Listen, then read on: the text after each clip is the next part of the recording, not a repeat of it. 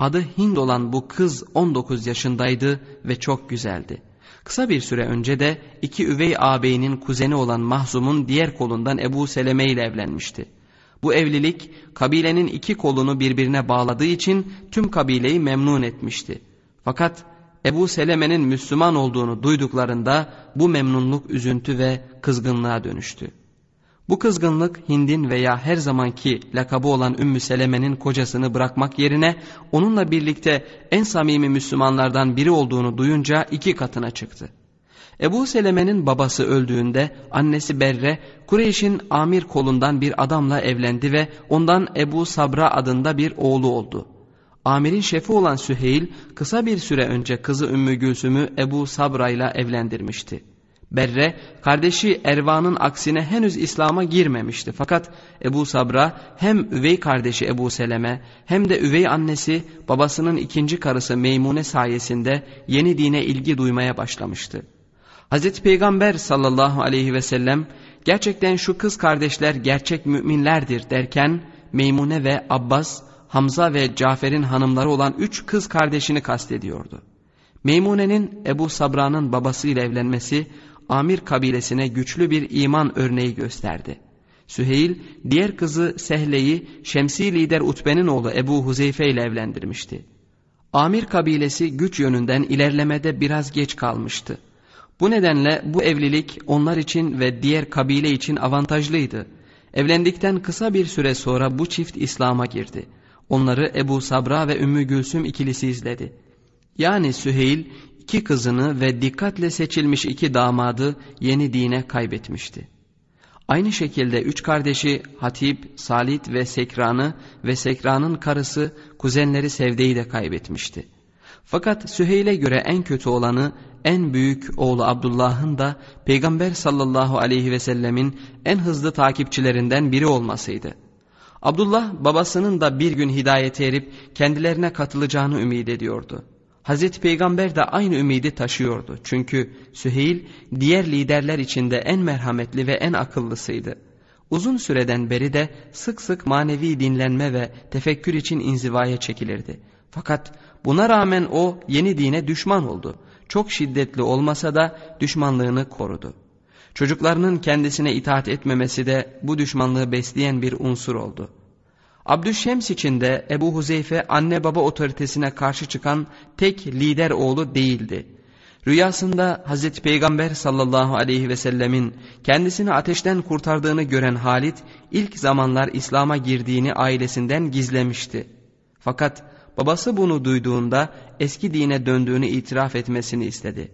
Bunun üzerine Halit Muhammed sallallahu aleyhi ve sellemin dininden vazgeçmektense ölürüm daha iyi dedi.'' Babası bu sözleri duyunca onu acımasızca dövdü ve yiyecek ve içecek vermeksizin bir odaya kapattı. Fakat üç gün sonra Halit kaçmayı başardı. Babası daha fazla ileri gitmedi fakat onu evlatlıktan reddetti. Utbe oğlu Ebu Huzeyfe'ye karşı Halid'in babasından daha sabırlı ve dikkatli davranıyordu. Babasına bağlı olan Ebu Huzeyfe de babasının bir gün putperestliğin yanlış olduğunu göreceğini ümit ediyordu. Abdüşşems'in Ümeyye boyuna gelince Osman'ın radıyallahu an Müslüman oluşundan ve Rukiye ile evlenişinden daha büyük kayıplar vardı. Müttefikleri Beni Esed, İbni Huzeyme'nin büyük bir çoğunluğu yeni dine girmişti. İçlerinde Peygamber sallallahu aleyhi ve sellemin kuzenleri ve lider olan Cahş ailesinin de bulunduğu 14 kişi Müslüman olmuştu. Bu değerli müttefiklerin yanı sıra Ümeyyelerin şefi Ebu Süfyan, Abdullah'ın küçük kardeşi Abdullah İbni Cahş'la evlendirdiği kızı Ümmü Habibe'yi de yeni dine kaptırmıştı. Adi kabilesinin ileri gelen ailelerinden birinde ise hak bağının diğer bağları nasıl kırdığı son nesilde gözleniyordu. Nufeil'in iki ayrı karısından Hattab'ın annesi üvey oğlu Amr ile evlenmiş ve ondan Zeyd adında bir oğlu olmuştu. Bu nedenle Zeyd ve Hattab anne tarafından kardeş oluyorlardı. Zeyd, Varaka gibi Kureyş'in putperest geleneklerinin yanlış olduğunu görebilen ender insanlardan biriydi. Sadece putlara tapmamakla kalmaz, onlar için kesilen kurbanların etinden de yemezdi. O, İbrahim Aleyhisselam'ın Allah'ına inandığını söyler ve Kureyşlileri topluluk içinde azarlamaktan çekinmezdi. Diğer taraftan Hattab Kureyş geleneklerine sıkı sıkıya bağlıydı ve Zeyd'in kendi taptıkları tanrı ve tanrıçalara hakaret etmesine çok kızıyordu. Bu yüzden Zeyd'i Mekke dışındaki tepelerde yaşamaya zorladı. Daha da ileri giderek Zeyd'in Kabe'ye yaklaşmasını önleyecek genç bir ordu kurdu. Bunun üzerine toplumdan sürülen Zeyd Hicaz'ı terk ederek Irak'ın kuzeyindeki Musul'a gitti. Oradan da güneybatıdaki Suriye'ye gitti. Gittiği yerlerde rastladığı rahip ve Yahudi bilginlerine İbrahim Aleyhisselam'ın diniyle ilgili sorular soruyordu. Sonunda ona terk ettiği ülkede ortaya çıkmak üzere olan ve İbrahim Aleyhisselam'ın dinini tekrardan vaz edecek olan bir peygamberin geleceğinden bahseden bir rahibe rastladı. Bunun üzerine Zeyd geri dönmeye karar verdi. Fakat Suriye'nin güney sınırındaki Lahım bölgesinden geçerken saldırıya uğradı ve öldürüldü. Varaka onun ölümünü duyunca çok üzüldü ve bir ağıt yazdı. Peygamber sallallahu aleyhi ve sellem de onu övdü ve onun kıyamet gününde büyük bir halkın değerini kendinde taşıyarak diriltileceğini söyledi. Zeyd'in ölümünden sonra yıllar geçmişti. Hattab da ölmüştü ve oğlu Ömer kardeşi Fatıma ile evlenen Zeyd'in oğlu Said'le iyi anlaşıyordu. Fakat İslam'ın gelişiyle aralarındaki bu dostluk kesildi. Çünkü Said İslam'a ilk girenlerden biriydi ve karısı Fatıma da ona uyarak Müslüman olmuştu. Fakat annesi Ebu Cehil'in kız kardeşi olan Ömer yeni dine karşı çıkanlardan biriydi. Said ve Fatıma Ömer'in çok hiddetli olduğunu bildikleri için İslam'a girdiklerini ona söylememeyi tercih ettiler. Ömer'in İslam'a kaybettiği birileri daha vardı. Karısı Zeynep, Cumah kabilesinden Ma'zun'un oğlu Osman'ın kardeşiydi. Osman eskiden beri zühd haliyle yaşar ve vahiy gelmeden önce bile tek Tanrı'ya inanırdı. O ve iki erkek kardeşi yeni dine ilk girenler arasındaydı. Onların ve Zeynep'in İslam'a giren üç yeğenleri vardı. Bu dönemde Zeynep'in Müslüman olup olmadığı hakkında hiçbir kayıt yoktur. Çünkü onun bu konudaki eğilimlerini gizli tutacak yeterli nedeni vardı. Ağabeyi Osman gerçi Ömer kadar hiddetli değildi ama uzlaşmaz bir yapıya sahipti. Zeynep ve erkek kardeşleri kabilelerinin şefi ve İslam'ın en azılı düşmanlarından olan Ümeyye bin Halef'in kuzenleri oluyorlardı. Bir gün kurumuş bir kemiği alıp Peygamber sallallahu aleyhi ve selleme Muhammed sallallahu aleyhi ve sellem Allah'ın bunu dirilteceğini mi iddia ediyorsun? diyen Zeynep'in kardeşi Übey idi. Daha sonra alaylı bir gülümsemeyle kemiği eller arasında ezmiş ve tozlarını Hazreti Peygamber'in yüzüne doğru savurmuştu. Bunun üzerine Peygamber sallallahu aleyhi ve sellem evet iddia ediyorum ki Allah onu diriltecek ve seni de şu andaki halinle diriltecek daha sonra da seni cehenneme atacak demişti. Aşağıdaki ayetler Übey'e hitaben inmiştir. Kendi yaratılışını unutarak bize bir örnek verdi. Dedi ki, çürümüş bozulmuşken bu kemikleri kim diriltecekmiş? De ki, onları ilk defa yaratıp inşa eden diriltecek. O her yaratmayı bilir. Es-Sa Kıyamet Kafirlerin sık sık öne sürdüğü şeylerden biri de eğer Allah gerçekten vahiy gönderdiyse bir melek göndermeliydi fikriydi. Buna karşı Kur'an'ın cevabı şuydu. Eğer yeryüzünde insan değil de tatmin bulmuş yürüyen melekler olsaydı biz de onlara gökten elçi olarak elbette melek gönderirdik. Cebrail aleyhisselamın zaman zaman yeryüzüne inmesi onu Kur'ani anlamda elçi yapmıyordu. Elçi olabilmek için mesaj getirilen insanlar arasında yeryüzünde yerleşmek gerekliydi.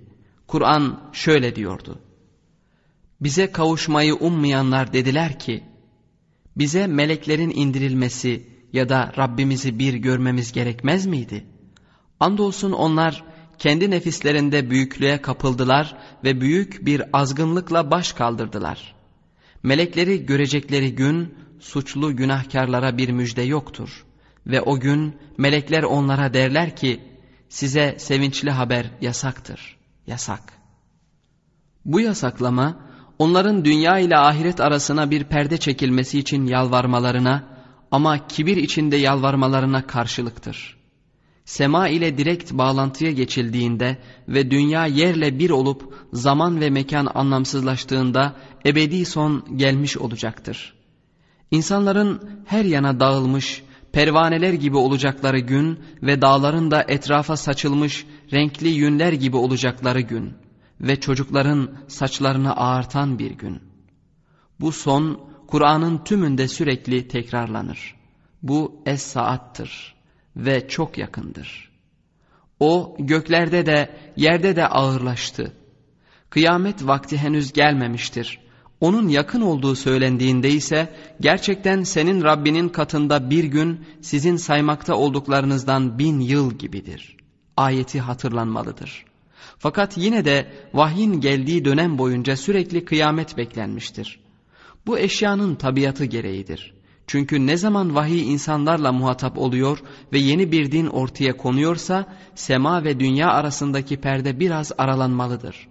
Bu perdenin kaldırılması dünyanın şartlarını değiştirecek ölçüde büyük değildir. Fakat Peygamber sallallahu aleyhi ve sellemin görev süresini İsa aleyhisselam, Musa aleyhisselam, İbrahim aleyhisselam ve Nuh aleyhisselam zamanlarında olduğu gibi istisna kılmaya yetecek kadardır.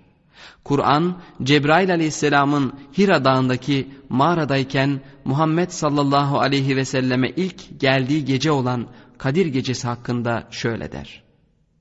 Kadir gecesi bin aydan daha hayırlıdır. Melekler ve ruh onda Rablerinin izniyle her bir iş için inerler.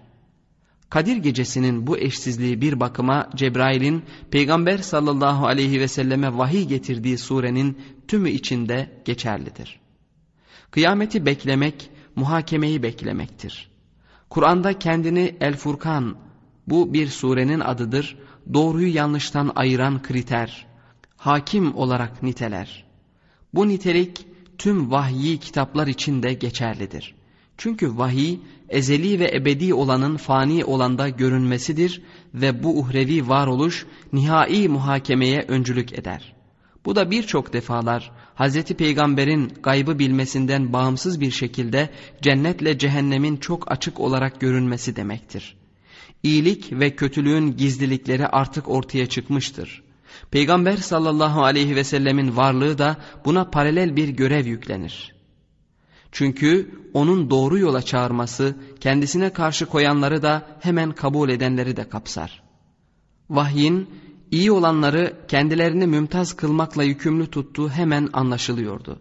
Fakat o zamana kadar kötü olmadığına inandıkları birçok kişinin aniden kötü ve düşman diye nitelenmesi müminleri hem şaşırtıyor hem de duygusal baskı altına alıyordu.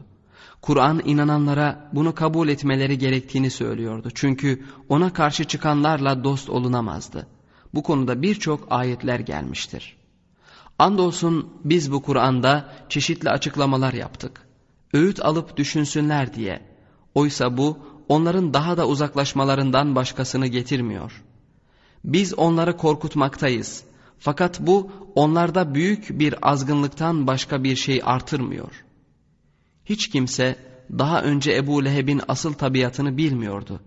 Buna bir diğer örnekte Abdurrahman İbni Avf'ın Cumah'ın lideri ve İslam'a düşman olan Ümeyye İbni Halef'le eskiden arkadaş olmasıydı. Buna paralel olarak Kur'an, Nuh'un getirdiği mesajın kendisiyle kavminin arasını ayırdığından ve onların daha da sapmasına yol açtığı için nasıl Allah'a şikayet ettiğinden bahseder. 3 soru Kureyşliler toplandıkları her seferde kendilerine göre en büyük problemleri olan konu hakkında mutlaka konuşurlardı.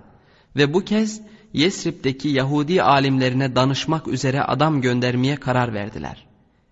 Gönderecekleri iki elçiye onlara Muhammed sallallahu aleyhi ve sellem'den bahsedin. Onu tarif edin ve söylediklerini iletin. Çünkü onlar ilk kutsal kitaba inanıyorlar ve mutlaka peygamberler hakkında bilgileri vardır. Oysa bizim bu konuda hiçbir bilgimiz yok dediler. Yahudi alimleri onlara şu cevabı gönderdi. Ona bizim söyleyeceğimiz şu üç soruyu sorun. Eğer bu sorulara cevap verebilirse o Allah'ın peygamberidir. Fakat eğer cevap veremezse yalancı ve sahtekardır. Ona eski günlerde ülkesini terk eden genç adamları, onlara ne olduğunu ve ilginç hikayelerini sorun. Yeryüzünün ötesine, doğusuna ve batısına ulaşan uzak yolların yolcusundan haber vermesini isteyin. Bir de ruhu, onun ne olduğunu sorun. Eğer size bunları söyleyebilirse ona uyun çünkü o bir peygamberdir. Elçiler Mekke'ye bu haberle döndüğünde Kureyş liderleri Hazreti Peygamber sallallahu aleyhi ve selleme haber gönderdi ve bu üç soruyu sordu. Peygamber aleyhissalatu vesselam yarın size bunların cevabını vereceğim dedi. Fakat inşallah Allah dilerse demeyi unuttu. Ertesi gün Kureyşliler cevap için geldiğinde onları geri gönderdi. O günden itibaren 15 gün boyunca hiçbir vahiy olmadı. Cebrail de hiç yanına uğramadı. Mekkeliler onunla alay ettiler. O ise bu sözler için ve beklediği yardımı alamadığı için çok üzülüyordu. En sonunda Cebrail aleyhisselam onu teselli eden bu üç soruya da cevap veren vahyi getirdi. Bu uzun bekleyişin sebebi şu ayetlerle açıklanıyordu. Hiçbir şey hakkında ben bunu yarın mutlaka yapacağım deme. Ancak Allah dilerse yapacağım de. Vahyin bu gecikişi her ne kadar peygamber ve müminleri üzmüşse de bu gecikmeden sonuç çıkarmayı reddettilerse de kafalarında şüphe olan birçok Kureyşli için bu vahyin peygamber sallallahu aleyhi ve sellem tarafından uydurulmadığına bilakis Allah'tan geldiğine delil idi. Eğer Muhammed sallallahu aleyhi ve sellem daha önceki vahiyleri uydurdu ise bu kadar alay edilme ve üzüntüye rağmen bu kez vahiy geciktirmesi anlamsız değil miydi? İnananlar da her zaman olduğu gibi vahyin kendinden güç alıyorlardı. Kureyşliler eski günlerde ülkelerini terk eden gençlerin hikayesini sorduklarında bu hikayeyi o zamana kadar Mekke'de hiç kimse duymamıştı. Bu hikayenin o anki durumlarıyla ilgili olduğunu, inananların yüceliğini ve inanmayanların kötülüğünü anlattığını bilmiyorlardı. Efesli uyuyanların hikayesi şöyle anlatılır. Milattan sonra 3. yüzyılın ortalarında halkı putperestliğe sapmış olan bir grup genç Allah'a imanı muhafaza ediyorlardı. Halk da onları bu yüzden cezalandırıyordu. Bu eziyetlerden kaçmak için bir mağaraya sığındılar ve orada 300 yıl kadar uyudular. Yahudilerin o zamana dek bildiklerinden başka Kur'an-ı Kerim'deki kıssa hiçbir insanın görmediği ayrıntılardan da bahseder. Örneğin uyuyanların uyandıktan sonra yüzyıllar boyu uyuduklarını nasıl fark ettiklerini ve köpeklerin nasıl ön ayaklarını kapının eşiğine doğru uzatarak yattığını anlatır. İkinci soruya gelince, bu büyük yolcu Zülkarneyn'dir. Vahiy onun doğuya ve batıya yaptığı yolculuğu anlatır ve sorulandan fazlasına cevap vererek bir üçüncü yolculuktan bahseder. Zülkarneyn iki dağın arasında yaşayan bir topluluğa rastlar ve o toplulukta Zülkarneyn'e kendilerini Yecüc ve Mecüc'ten ve cinlerden koruyacak bir duvar yapması için yalvarırlar. Allah da ona cinleri ve kötü ruhları bir yere toplama gücü verir. O belirli günde Peygamber sallallahu aleyhi ve selleme göre bu kötü ruhlar yeryüzünde büyük karışıklıklara sebep olacaklardır. Onların ortaya çıkışı kıyamet saatinden önce olacaktır ve vaktin yakınlaştığını gösteren işaretlerden biri olacaktır. Üçüncü soruya cevap olarak vahiy, insanın akli kapasitesinin ruhu kavramaya yetmeyeceğini söyler. Sana ruhtan sorarlar. De ki ruh Rabbimin emrindedir. Size ilimden yalnızca az bir şey verilmiştir. Yahudiler peygamberin sallallahu aleyhi ve sellem sorulara verdiği cevapları ilgiyle karşıladılar.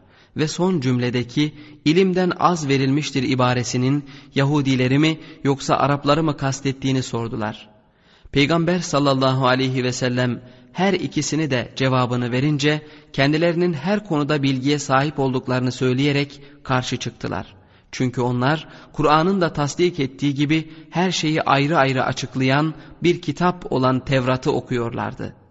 Peygamber sallallahu aleyhi ve sellem onlara şöyle dedi. Sizin bildikleriniz Allah'ın ilmi yanında çok azdır. Fakat yine de eğer uygularsanız bildikleriniz size yeter. Bu olaydan sonra Allah'ın ilmiyle ilgili ayet nazil oldu. Eğer yeryüzündeki ağaçların tümü kalem ve deniz de onun ardından yedi deniz daha eklenerek mürekkep olsa yine de Allah'ın kelimeleri yazmakla tükenmez. Kureyş liderleri Yahudi alimlerinin daha önceki tavsiyelerine uymadılar. Yahudi alimleri de beklentilerinin aksine peygamberin tüm sorularına cevap vermesine rağmen onu kabul etmediler. Fakat bu cevaplar başkalarının İslam'ı kabul etmesine neden oldu. Hz. Peygamber'in taraftarları arttıkça düşmanları yaşam tarzlarının ve toplumlarının tehlikede olduğunu daha iyi anlıyor ve zayıf müminlere yaptıkları işkenceleri daha da artırıyorlardı. Her kabile kendi Müslümanları ile uğraşıyordu. Onları hapsediyor, döverek işkence ediyor, aç ve susuz bırakıyorlardı. Dinlerinden dönmeleri için onları sıcağın en fazla olduğu anda Mekke sokaklarında güneş altında kalmaya zorluyorlardı. Cumah'ın şefi Ümeyye'nin Müslüman olan Bilal radıyallahu anh adında bir kölesi vardı. Ümeyye onu öğle sıcağında açık bir alana çıkarır, yere yatırır, üzerine büyük bir taş koyar ve dininden dönene dek veya orada ölene dek bırakmak üzere yemin ederdi. Ümeyye onu Lat ve Uzza'ya inanmaya davet ettiğinde Bilal bir, bir derdi. O sırada çok yaşlı olan Varaka da oradan geçiyordu. Bilal'in işkence çektiğini ve bir, bir dediğini duyunca elbette o birdir Bilal dedi. Daha sonra Ümeyye'ye dönerek Allah'a yemin ederim ki eğer onu böyle öldürecek olursan onun mezarını türbe yaparım dedi. Her Kureyşlinin kendi kabilesi içinde yaşaması zorunlu değildi. Ebu Bekir radıyallahu anh da Beni Cumahlılar arasında yaşıyordu. Bu Beni Cumahlıların Peygamber sallallahu aleyhi ve sellemi daha sık görebilmesi anlamına geliyordu. Çünkü Muhammed sallallahu aleyhi ve sellem her gün öğleden sonra Ebu Bekir'i ziyaret ederdi. Hazreti Peygamber'in mesajının bir kısmının Ebu Bekir'in yüzünde yazılı olduğu söylenirdi. Ebu Bekir radıyallahu anh'ın yüzü sanki bir kitap gibiydi.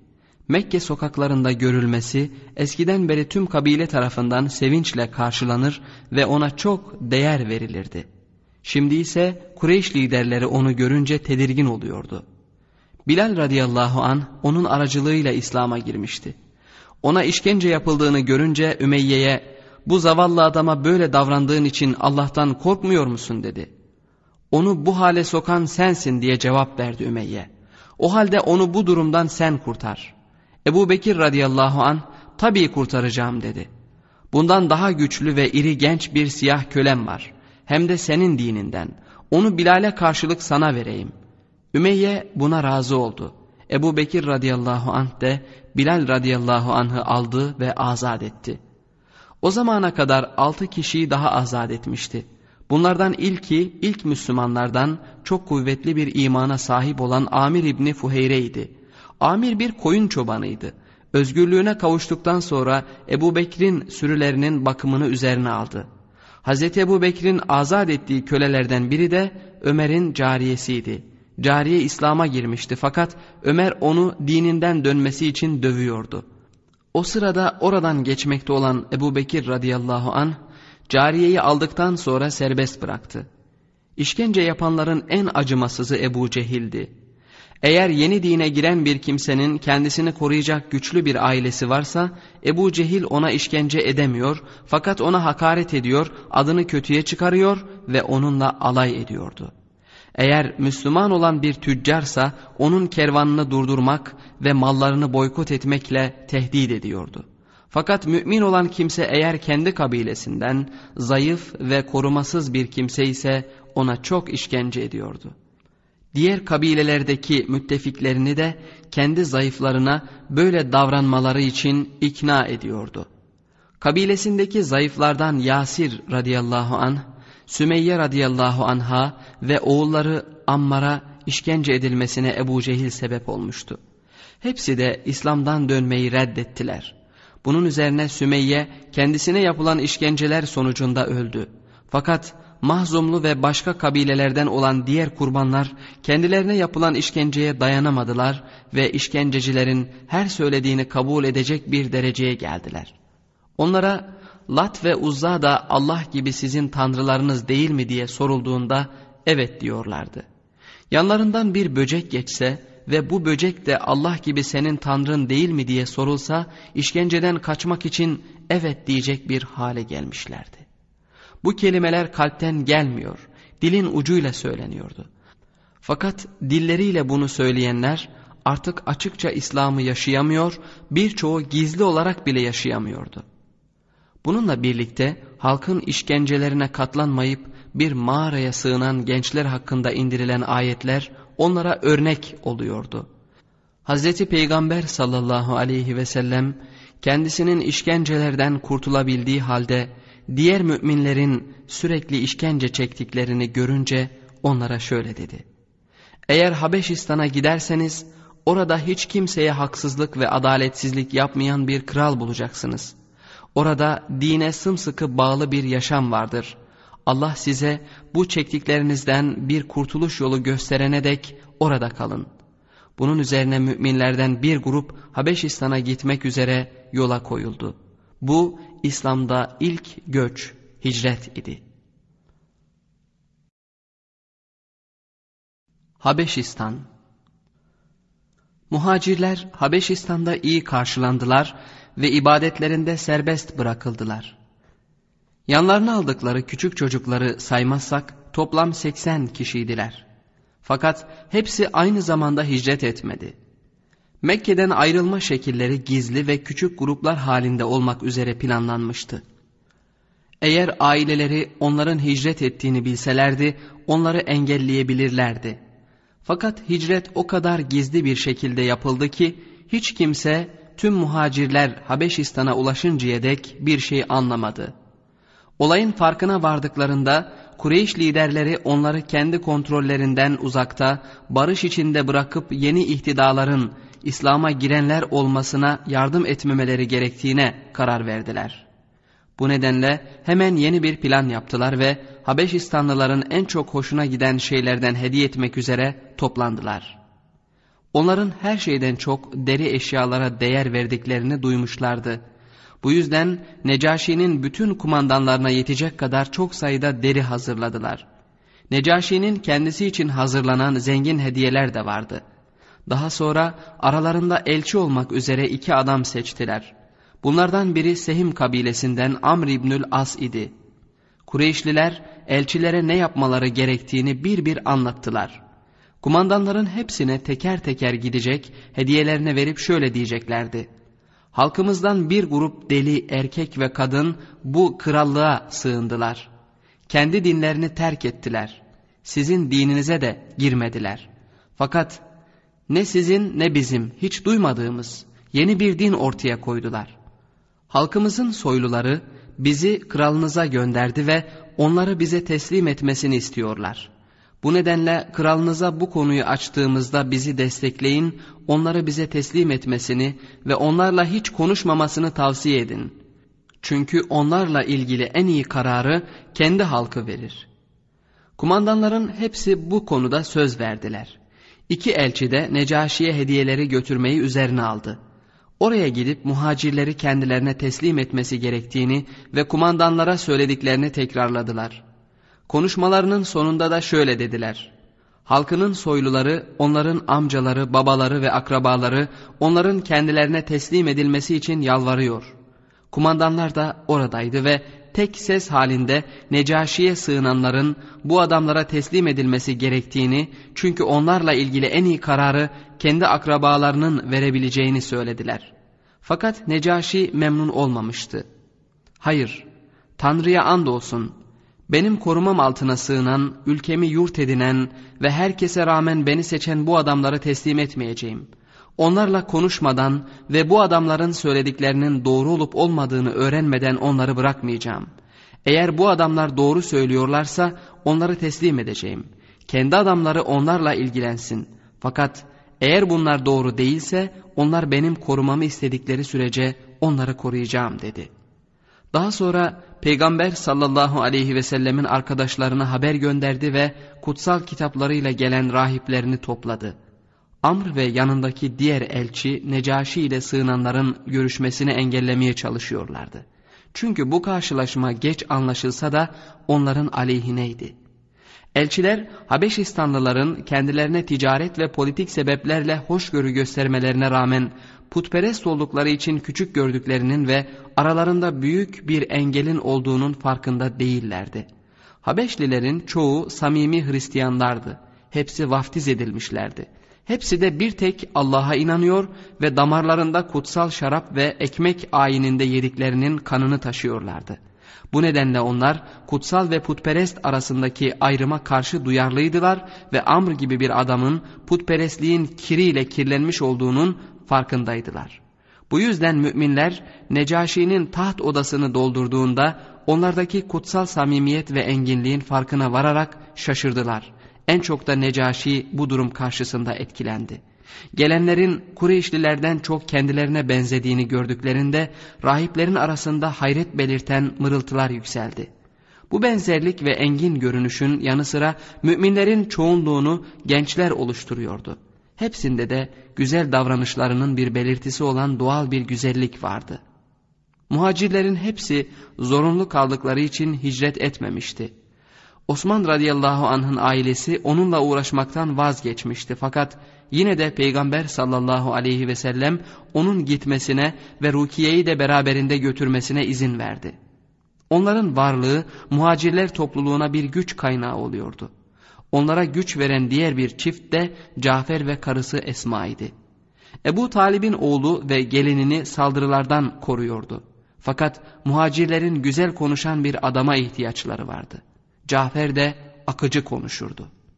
Kişiliği bakımından da çok etkileyiciydi. Hazreti Peygamber sallallahu aleyhi ve sellem ona bir keresinde görünüşün ve karakterin bana benziyor demişti. Muhacirlere başkanlık yapması için Cafer radıyallahu anh'ı görevlendirmişti. Akıl ve etkileyicilikte onu Abdüddar sülalesinden daha sonra Peygamber sallallahu aleyhi ve sellemin çok önemli bir görev vereceği genç bir adam olan Mus'ab radıyallahu anh izliyordu. Bunlardan başka göç edenler arasında Şemmas adında annesi Utbe'nin kardeşi olan bir mahzumlu genç de dikkati çekiyordu. Papazlara gönüllü yardım eden anlamındaki ismi ona şu nedenle verilmişti. Bir keresinde Mekke'ye papazlara yardım edecek olan genç ve yakışıklı bir Hristiyan gelmişti. Güzelliğiyle genel bir beğeni kazanmıştı. Bunun üzerine Utbe size bundan daha güzel bir şemmas getireceğim diyerek kız kardeşinin oğlunu onlara göstermiş o günden sonra da çocuğun adı şemmas kalmıştı. Safiye'nin oğlu Zübeyir ve Peygamber sallallahu aleyhi ve sellemin kuzenlerinden birkaçı daha muhacirler arasındaydı. Ervan'ın oğlu Tulayb, Umeyme'nin iki oğlu Abdullah İbni Cahş ve Ümeyye sülalesinden karısı Ümmü Habibe ile beraber olan Ubeydullah, eşleriyle birlikte Berre'nin iki oğlu Ebu Seleme ve Ebu Sabra. Bu ilk hicretle ilgili anlatılanların çoğu Ümmü Seleme'den aktarılmıştır. Hepsi toplandığında Necaşi onlara şöyle dedi. Ne bizim dinimize ne de çevre ülkelerden birinin dinine uymadığınıza göre sizi kendi halkınızdan ayrılmaya zorlayan bu din nedir? Cafer ona şöyle cevap verdi. Ey kral! Biz cehalet içinde yüzen, putlara tapan, kutsanmamış etleri yiyen, kötülük yapan ve güçlünün zayıfı ezdiği bir topluluktuk. Biz Allah bize kendi aramızdan soyunu bildiğimiz güvenilir bir elçi gönderene dek bu hal üzereydik. O bizi Allah'a çağırdı.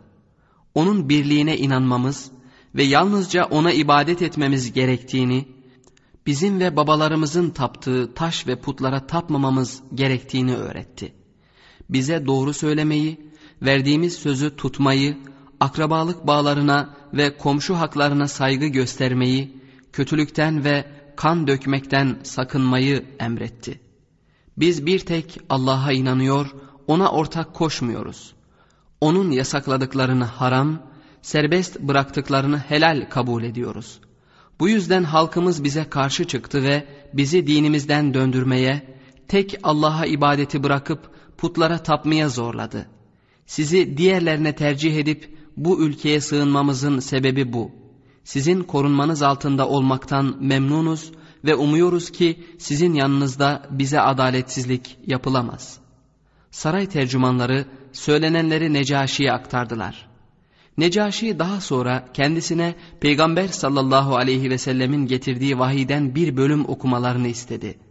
Bunun üzerine Cafer Mekke'den ayrılmalarından kısa bir süre önce nazil olan Meryem suresinden bir bölüm okudu.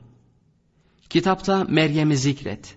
Hani o ailesinden kopup doğu tarafından bir yere çekilmişti. Sonra onlardan yana kendini gizleyen bir perde çekmişti. Böylece ona ruhumuz Cebrail'i göndermiştik. O da düzgün bir beşer kılığında görünmüştü. Demişti ki gerçekten ben senden Rahman olan Allah'a sığınırım. Eğer takva sahibiysen bana yaklaşma. Demişti ki ben yalnızca Rabbinden gelen bir elçiyim. Sana tertemiz bir erkek çocuk armağan etmek için buradayım. O benim nasıl bir erkek çocuğum olabilir? Bana hiçbir beşer dokunmamışken ve ben azgın utanmaz bir kadın değilken dedi. İşte böyle dedi. Rabbin dedi ki bu benim için kolaydır. Onu insanlara bir ayet ve bizden bir rahmet kılmak için bu çocuk olacaktır. Ve işte olup bitmişti. Bu ayetleri dinlerken Necaşi de rahipler de ağladılar. Anlamları tercüme edildiğinde tekrar ağladılar. Ve Necaşi şöyle dedi. Bu İsa'nın getirdiği ile aynı kaynaktan geliyor. Ve Kureyşli elçilere dönerek gidebilirsiniz. Çünkü Tanrı'ya andolsun ki onları size teslim etmeyeceğim. Onlara ihanet edilmeyecek dedi. Fakat kralın huzurundan ayrıldıklarında Amr arkadaşlarına yarın onlara aralarında gelişen bu iyi ilişkileri bozacak bir şey söylemeyeceğim. Onların Meryem oğlu İsa'ya kul köle dediklerini söyleyeceğim dedi. Ve ertesi sabah Necaşi'ye giderek ey kral onlar Meryem oğlu İsa hakkında büyük bir yalan uyduruyorlar. Onları çağır ve İsa hakkında ne düşündüklerini sor dedi.'' Bunun üzerine Necaşi müminlere haber gönderdi ve İsa hakkında ne bildiklerini sordu. Müminler bunu duyunca tedirgin oldular. Çünkü bu konuda fazla bilgileri yoktu. Hepsi bir araya gelip bu soru sorulduğunda ne cevap vereceklerini tartıştılar. Oysa onlar Allah'ın bildirdiklerinden başkasını söyleyemeyeceklerini biliyorlardı. Kralın huzuruna geldiklerinde Necaşi onlara Meryem oğlu İsa hakkında ne diyorsunuz diye sordu. Cafer radıyallahu an cevap verdi. Biz onun hakkında ancak peygamberimizin getirdiğini biliriz ve onun Allah'ın kulu, Resulü, onun ruhu ve Bakire Meryem'e indirdiği kelimesi olduğuna inanırız. Necaşi yerden bir parça tahta aldı ve Meryem oğlu İsa sizin söylediklerinizden sadece şu sopa kadar farklıdır dedi. Kumandanların karşı çıkarak etrafında toplandıklarını görünce sizin tüm karşı çıkmalarınıza rağmen diye ekledi. Daha sonra Cafer ve arkadaşlarına dönerek istediğiniz yere gidin çünkü benim ülkemdeyken güvenliktesiniz. Dağlar kadar altın karşılığında bile sizin birinize zarar vermem dedi. Mekkeli elçilere de bir el işareti yaparak yardımcısına bu adamların getirdikleri hediyeleri geri verin. Çünkü onlara ihtiyacım yok dedi. Amr ve diğer elçi Mekke'ye aşağılanmış bir halde döndüler. O sırada Necaşi'nin İsa hakkında söyledikleri halka arasında yayılmıştı. Halk Necaşi'yi dinden çıkmakla suçlayarak bir açıklama istiyordu. Bunun üzerine Necaşi Cafer'e haber gönderdi ve onlar için gerekli olduğunda yola çıkmak üzere sandallar hazırlattı. Daha sonra bir parşömen aldı ve üstüne o Allah'tan başka Tanrı olmadığına Muhammed sallallahu aleyhi ve sellemin onun kulu ve Resulü olduğuna, Meryem oğlu İsa'nın da onun kulu Resulü, Meryem'e indirdiği kelimesi ve ruhu olduğuna şehadet etti diye yazdı. Bu parşömen parçasını cübbesinin altına gizledi ve halkın huzuruna çıktı. Onlara, ey Habeşliler, sizin kralınız olmaya en layık olanınız ben değil miyim diye sordu. Evet dediler. Peki benim yaşamım hakkında ne düşünüyorsunuz? O yaşamların en güzeli cevabını verdiler. Necaşi peki sizi tedirgin eden nedir diye sordu. Sen bizim dinimizi terk ettin ve İsa'nın bir kul olduğunu kabul ettin dediler. Peki İsa hakkında siz ne diyorsunuz diye sordu. Biz onun Allah'ın oğlu olduğuna inanıyoruz dediler. Bunun üzerine Necaşi elini göğsüne tam gizlenmiş olan parşömenin üstüne koyarak buna inandığına şehadet ettiğini söyledi. Halk bu kelimesiyle kendi söylediklerini kastettiğini zannetti. Bu yüzden memnun ve teskin olarak ayrıldılar. Çünkü Necaşi'nin yönetiminden memnundular ve sadece temin edilmek istiyorlardı. Necaşi tekrar Cafer radıyallahu anha haber gönderdi ve evlerine dönebileceklerini söyledi. Ömer İki elçi Mekke'ye dönüp Necaşi'nin Müslümanların tarafını tuttuğunu ve kendi isteklerinin reddedildiği haberini getirince Kureyşliler çok hiddetlendiler. Bu yüzden hemen Ebu Cehil'in önderliğinde müminlere yaptıkları işkenceleri daha da artırmaya koyuldular. Ebu Cehil'in yeğeni Ömer radıyallahu anh de onun tavsiyelerine eksiksiz ve daha şiddetli bir biçimde yerine getiriyordu. Ömer o zamanlar 26 yaşında güçlü, yiğit ve kararından caydırılamaz bir adamdı. Fakat dayısının aksine o dindardı ve bu yüzden yeni dine karşı çıkıyordu. Babası Hattab onu Kabe'ye ve içindeki tüm tanrı ve tanrıçalara saygı duyacak bir şekilde yetiştirmişti. Bu yüzden onun için Kabe ve içindeki putlar birbirinden ayrılmaz, tartışılmaz ve bozulmaz kutsal bir bütünü oluşturuyordu. Kureyş de bu bütünün içindeydi. Fakat artık Mekke'de iki din ve iki toplum vardı. Ömer açıkça bu sorunun tek nedeni olduğunu görebiliyordu. Buna sebep olan adam ortadan kaldırıldığında ona göre tüm sorun çözülecekti. Başka çıkar yol yoktu ve bu yol denenmeliydi. Uzun süreden beri bunlar aklında yer ediyordu. O gün elçiler Mekke'ye geldiğinde kafasındakiler ortaya döküldü ve hemen evine gidip kılıcını aldı. Evden çıktıktan kısa bir süre sonra kendi kabilesinden Nuaym İbni Abdullah'a rastladı. Nuaym Müslüman olmuştu. Fakat Ömer'den ve diğer akrabalarından korktuğu için bunu gizli tutuyordu. Ömer'in yüzündeki bu hiddetli ifadeyi görünce ona nereye gittiğini sormaktan kendini alıkoyamadı. Muhammed'e sallallahu aleyhi ve sellem Kureyş'i ikiye ayıran o dinsize gidiyorum dedi. Ömer onu öldüreceğim derken Nuaym kendisinin de öldürülebileceğine işaret ederek onu durdurmaya çalıştı. Fakat Ömer'in böyle bir nedeni önemsemeyen halini görünce onu belli bir süre geciktirebilecek, Muhammed'e sallallahu aleyhi ve sellem haber vermeye yetecek kadar başka bir neden buldu. Bu kendisi gibi Müslüman olduğunu gizleyen arkadaşlarını ele vermek anlamına geliyordu. Fakat Nuaym onların böyle bir durumdaki bu davranışı nedeniyle kendisini affedeceklerini, belki de takdir edeceklerini umuyordu. Ey Ömer dedi, İlk önce gidip neden kendi ev halkını doğru yola getirmiyorsun? Benim ev halkım da kim dedi. Nuaym, enişten Said ile kız kardeşin Fatıma da Muhammed sallallahu aleyhi ve sellemin dinine girdiler. Onları kendi haline bırakmamalısın dedi. Ömer bir kelime bile söylemeden kız kardeşinin evine doğru yöneldi. Zühre'nin fakir müttefiklerinden biri olan Habbab radıyallahu anh, Said ve Fatıma'ya Kur'an öğretmek için evlerine sık sık gelirdi. O sırada Habbab onların evindeydi. Yanında henüz indirilmiş olan Taha suresinin ayetlerinin yazılı olduğu kağıtlar vardı ve beraber okuyorlardı. Ömer'in kardeşinin adını çağıran hiddetli sesini duyunca Habbab evin bir köşesine saklandı. Fakat Ömer onların okuyuşlarını dışarıdan duymuştu. İçeri geldiğinde duyduğum o ses neydi diye sordu. Onu hiçbir şey duymadığına ikna etmeye çalıştılar. Ömer duydum ve sizin de Muhammed'e sallallahu aleyhi ve sellem uyanlardan olduğunuzu öğrendim dedi. Daha sonra eniştesi Said'in üzerine atıldı ve onu dövmeye başladı. Fatıma onları ayırmaya çalıştığında Ömer ona da bir tokat attı ve yüzünün derisi çatladı.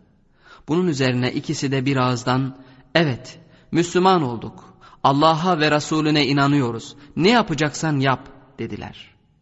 Fatıma'nın yarası kanıyordu. Ömer kanı görünce yaptığına pişman oldu. Onda bir değişiklik oldu ve kardeşine dönerek biraz önce okuduğunuz şeyi bana getirin ki Muhammed sallallahu aleyhi ve sellemin ne getirdiğini öğreneyim dedi.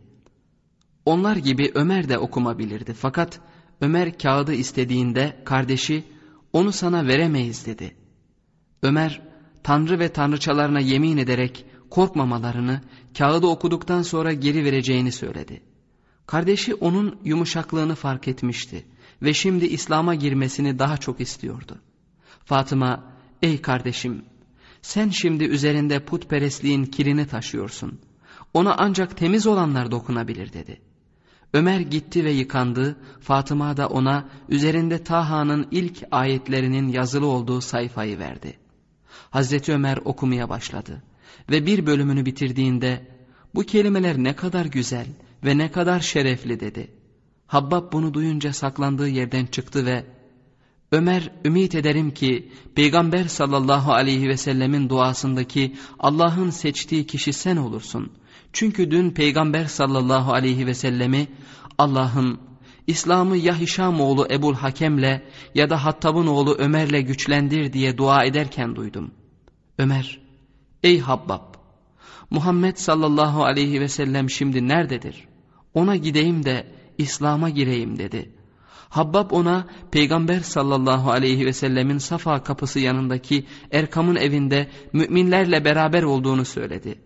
Ömer kılıcını tekrar kınına soktu ve Safa'ya gidip evin önünde durdu.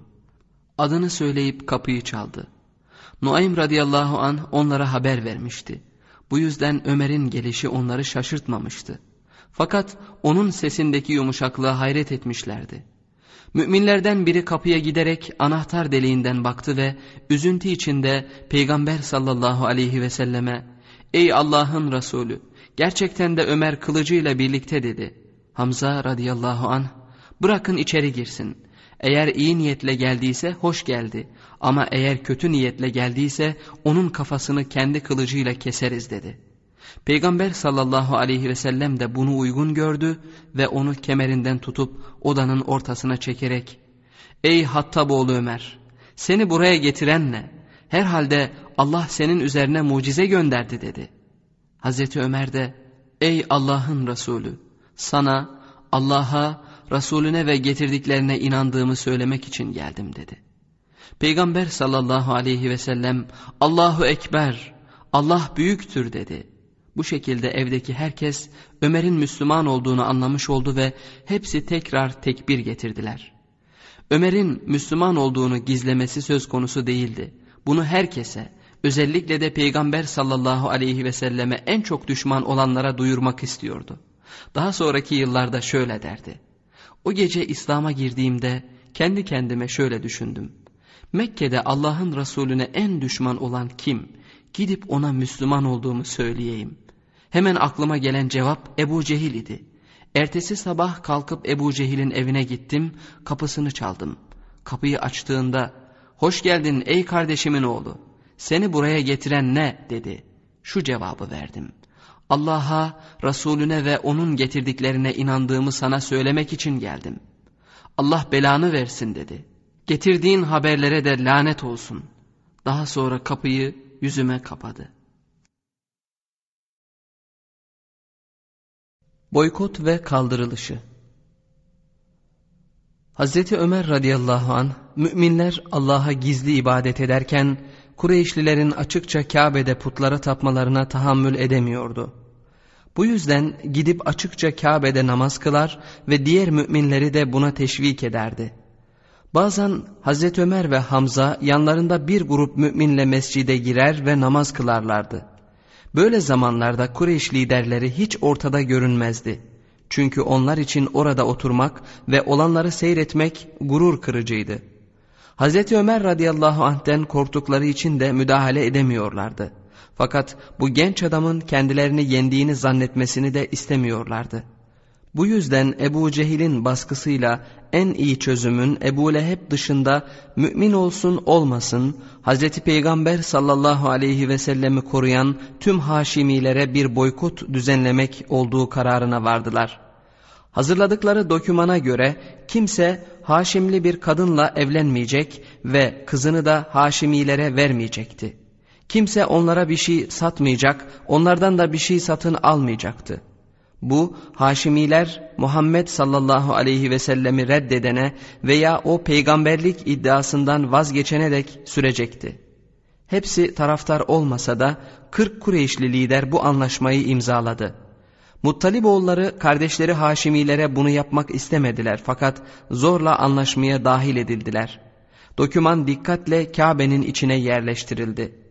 Karşılıklı dayanışma için tüm Beni Haşim Mekke Vadisi'nin Ebu Talip mahallesinde toplandı. Peygamber sallallahu aleyhi ve sellem ve Hatice radıyallahu anha ev halkıyla birlikte o mahalleye gelirken Ebu Leheb Kureyşlilere bağlı olduğunu gösterircesine karısıyla bu mahalle dışında bir eve taşındı. Boykot sıkı bir şekilde uygulanmıyordu ve evlenen bir kadın hala eski kabilesinin bir üyesi sayıldığı için Beni Haşimlerle bağlar tamamen koparılamıyordu. Ebu Cehil sürekli boykotu kontrol ediyor fakat istediklerini herkese uygulatamıyordu. Bir gün Hazreti Hatice'nin yeğeni Hakimi yanında sırtında bir çuval unla giden bir köle ile beraber Beni Haşim mahallesine giderken gördü. Onları düşmana yiyecek götürmekle suçladı ve Hakimi Kureyş'e ihbar edeceğini söyledi. Onlar tartışırken Esed kabilesinden Ebul Behteri geldi ve meselenin ne olduğunu sordu. Sorunu öğrendiğinde Ebu Cehil'e bu onun halasının unudur. Halası ununu istiyor. Bırak da adam istediğini yapsın dedi. Ne Hakim ne de Ebul Behteri Müslüman değillerdi. Fakat Esed kabilesinden birinden diğerine un götürmek kabile dışından birisinin karışamayacağı bir durumdu. Mahzumlunun araya girmesine tahammül edilemezdi. Ebu Cehil söylediğinde ısrar edince Ebul Behteri yerden bir devenin kaburga kemiğini aldı ve Ebu Cehil'in kafasına vurdu. Ebu Cehil yere düştü. O sırada oradan geçmekte olan Hamza'yı memnun etmek istercesine yerde onu çiğnediler. Hakim haklıydı. Boykot edilen kurbanların kişiliği yüzünden birçok kişi de boykota karşıydı. Amir kabilesinden Hişam İbni Amr, Haşimi kanı taşımıyordu fakat ailesinin Haşimilerle evlilik bağları vardı. Hişam gece hava kararınca yiyecekle yüklü bir deveyi Beni Haşim mahallesine götürür, mahalleye girişte devenin yularını çıkarır ve ilerlemesi için arkasına vurup bırakıp giderdi. Ertesi gece de giyecek yüklü bir deve getirdi. Müslüman olmayanların bu yardımlarının yanı sıra diğer kabilelerden Müslüman olanlar özellikle Ebu Bekir radıyallahu anh ve Ömer radıyallahu anh bu yasağın etkilerini hafifletmeye çalışıyorlardı. İki yıllık boykotun sonunda Ebu Bekir radıyallahu an artık zengin bir adam sayılmazdı. Fakat bu yardımlara rağmen Beni Haşim mahallesinde açlık ve kıtlık vardı. Haram aylarda saldırı ve tecavüzden emin olarak dışarı çıkabiliyorlardı. Bu zamanlarda Peygamber sallallahu aleyhi ve sellem sık sık Kabe'ye giderdi. O sıralarda Kureyş liderleri varlığından yararlanarak ona hakaret ederlerdi. Bazen Kureyş'i uyaran ve daha önceki kavimlerin başına gelenleri anlatan ayetleri okurken Abdüddar sülalesinden Nadr ayağa kalkar ve Tanrı'ya andolsun ki Muhammed sallallahu aleyhi ve sellem benden daha iyi bir konuşmacı değildir. Onun konuştukları eskilerin masallarıdır. Onları yazılı bir kağıttan okuyor. Ben de benimkileri kendi kitabımdan okuyorum derdi. Daha sonra Rüstem, İsfendiyar ve İran krallarıyla ilgili hikayeler anlatırdı. Bu bağlamda kalbin doğaüstü gerçeklikleri algılayan bir yeti olduğuna değinen birçok ayet inmiştir. Kafirlerde kapalı olan kalp gözü nurun parladığını görebilir. Bu da imandır. Fakat yaşamını kötü işlerle geçirmek kalbi tozlarla kaplar ve Allah'tan gelen mesajın ilahi kökenini algılayamaz. Ona ayetlerimiz okunduğu zaman geçmişlerin uydurma masallarıdır dedi. Asla, hayır onların kazanmakta oldukları kalpleri üzerinde pas tutmuştur. Bunun aksine Peygamber sallallahu aleyhi ve sellem kalbinin her zaman uyanık olduğunu ve her an gerçeklerle beraber olduğunu belirtmiştir. Gözüm uyur fakat kalbim uyanıktır. Hazreti Peygamber sallallahu aleyhi ve sellem çağında yaşayanların adından çok nadir bahseden Kur'an Ebu Leheb ve karısının cehenneme gireceğini müjdeler. Ümmü Cemil bunu duyunca elinde bir taş tokmakla Kabe'ye Muhammed sallallahu aleyhi ve selleme aramaya çıktı. Peygamber sallallahu aleyhi ve sellemin yanında oturan Ebu Bekir'e gitti ve arkadaşın nerede diye sordu. Konuşamayacak denli şaşıran Ebu Bekir radıyallahu anh, onun Muhammed sallallahu aleyhi ve sellemi kastettiğini biliyordu. Ümmü Cemil devam etti. Duyduğuma göre beni hicvetmiş. Tanrı'ya andolsun onu bulursam ağzını bu havan tokmağıyla parçalayacağım. Bana gelince ben gerçek bir şairim dedi ve Peygamber sallallahu aleyhi ve sellem hakkında şu şiir okudu. Biz o günahkara uymuyoruz. Emirleriyle alay ediyoruz ve dininden nefret ediyoruz. Kadın gittiğinde Ebu Bekir radıyallahu an Peygamber sallallahu aleyhi ve selleme kadının kendisini görüp görmediğini sordu. Peygamber sallallahu aleyhi ve sellem o beni göremedi. Çünkü Allah onun gözüne perde çekti dedi.'' Arapça günahkar, suçlu anlamına gelen muzammam, övülen ve değer verilen anlamına gelen Muhammed sallallahu aleyhi ve sellemin karşıt anlamıdır. Kureyşliler Peygamber sallallahu aleyhi ve sellemi yermek için bazen bu terimi kullanırlardı. Hazreti Peygamber bunu duyunca arkadaşlarına Allah'ın Kureyşlilerin kötülüklerinden beni koruması şükre değmez mi? Onlar bana muzamman, suçlanan diyorlar.'' Halbuki ben Muhammed'im, övülenim. Beni Haşim ve Beni Muttalib'e uygulanan boykot iki yıl sürdü ve beklenen etkilerin hiçbirini göstermedi. Aksine Peygamber sallallahu aleyhi ve sellemin daha dikkat çekmesine ve tüm Arabistan'da yeni dinden bahsedilmesine neden oldu. Bu tür düşüncelerden bağımsız olarak Kureyşlilerin çoğu özellikle boykot edilenler arasında akrabaları bulunanlar boykot hakkında olumsuz düşünceler taşıyorlardı. Karar değiştirmenin zamanı gelmişti ve ilk tepkiyi gösteren adam yine Haşimilere sık sık yiyecek ve giyecek yüklü develer gönderen Hişam oldu. Hişam tek başına bir şey yapamayacağının farkındaydı. Bu nedenle Hz. Peygamber sallallahu aleyhi ve sellemin halası Atike'nin oğlu Mahzumlu Züheyr'e gitti ve şöyle dedi. Annenin akrabalarının durumunu bilirken nasıl yemek yiyip güzel giyinmeye dayanabiliyorsun? Onlar ne bir şey satabiliyorlar ne de alabiliyorlar. Ne kızlarını ne de oğullarını evlendirebiliyorlar. Allah'a yemin ederim ki eğer onlar Ebul Hakem'in, Ebu Cehil'in annesinin akrabaları olsalardı ve sen onu onun seni çağırdığı şeye çağırsaydın o hiçbir zaman bunu yapmazdı. Beni utandırdın Hişam dedi Züheyr. Fakat tek başıma ne yapabilirim? Eğer beni destekleyen biri daha olsaydı bu anlaşmayı geçersiz kılana dek savaşırdım. Hişam birini buldum dedi. Kim o?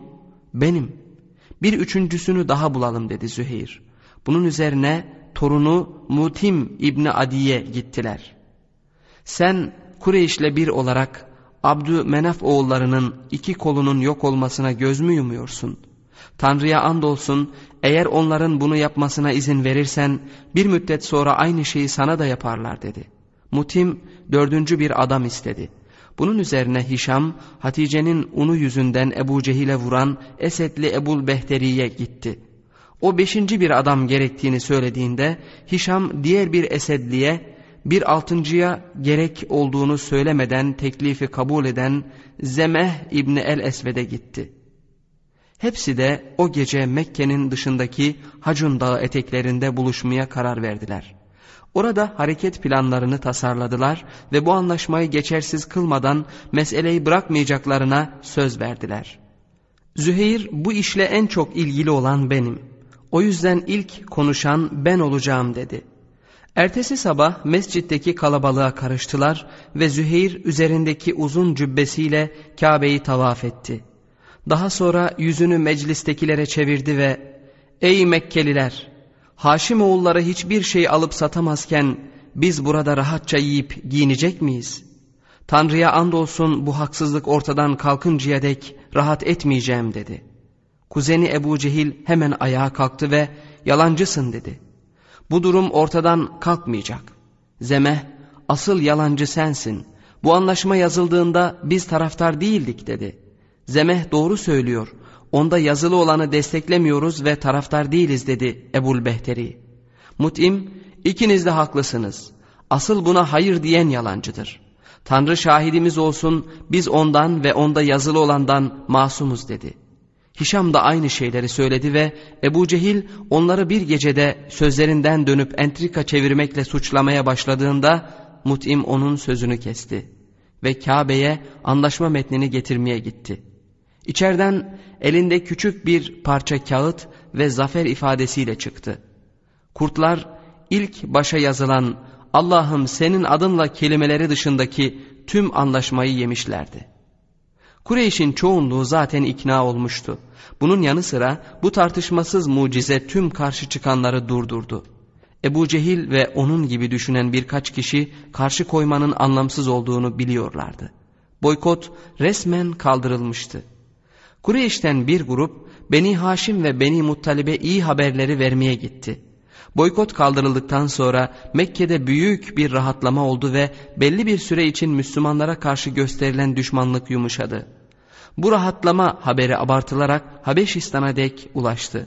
Bunun üzerine muhacirlerden bazıları Mekke'ye dönmek için hemen hazırlıklara başladılar. Cafer radıyallahu anh gibi bazıları ise bir süre daha orada kalmalarının iyi olacağını düşünüyordu. O sırada Kureyş liderleri çabalarını Muhammed sallallahu aleyhi ve selleme bir anlaşma yapmaya ikna etmede yoğunlaştırmışlardı. Bu kendilerine göre ona takınılan en yakın, en yumuşak tavırdı. Velid ve diğer liderler iki dinin de aynı ayda uygulanmasını önerdiler. Peygamber sallallahu aleyhi ve sellem bu öneriyi reddetme şeklinde zorluk çekmeden hemen gelen vahiy ile onlara cevap verdi. De ki ey kafirler ben sizin taptıklarınıza tapmam. Benim taptığıma da siz tapacak değilsiniz. Ben de sizin taptıklarınıza tapacak değilim. Siz de benim taptığıma tapacak değilsiniz.'' Sizin dininiz size, benim dinim de banadır. Bunun sonucunda geri dönen muhacirler daha haram bölgeye ulaşmadan yumuşak durum sona ermişti. Cafer ve Abdullah İbni Cahş radıyallahu anhuma dışında Peygamber sallallahu aleyhi ve sellemin bütün kuzenleri geri döndüler. Onlarla birlikte Osman ve Rukiye de geldiler. Osman radıyallahu anh'la birlikte dönen diğer Şemsli de Ebu Huzeyfe idi. Ebu Huzeyfe korunma için babası Utbe'ye sığınabilirdi. Fakat Ebu Seleme radıyallahu anh ve Ümmü Seleme radıyallahu anha kendi kabilelerinden işkenceden başka bir şey beklemeyeceklerini biliyorlardı. Bu yüzden Mekke'ye gelir gelmez hemen Ebu Seleme'nin dayısı olan Ebu Talip'ten korunma istediler. Ebu Talip mahzumilerin karşı çıkmasına rağmen bu isteği kabul etti. Sen bize karşı yeğenin Muhammed'i koruyorsun. Fakat niçin bizim kabilemizden bir adamı bize karşı korumayı kabul ediyorsun dediler. Ebu Talip o benim kız kardeşimin oğludur. Eğer ben kız kardeşimin oğlunu koruyamazsam erkek kardeşimin oğlunu da koruyamam demektir dedi. Mahzumilerin onun liderlik haklarına saygı göstermekten başka seçenekleri yoktu.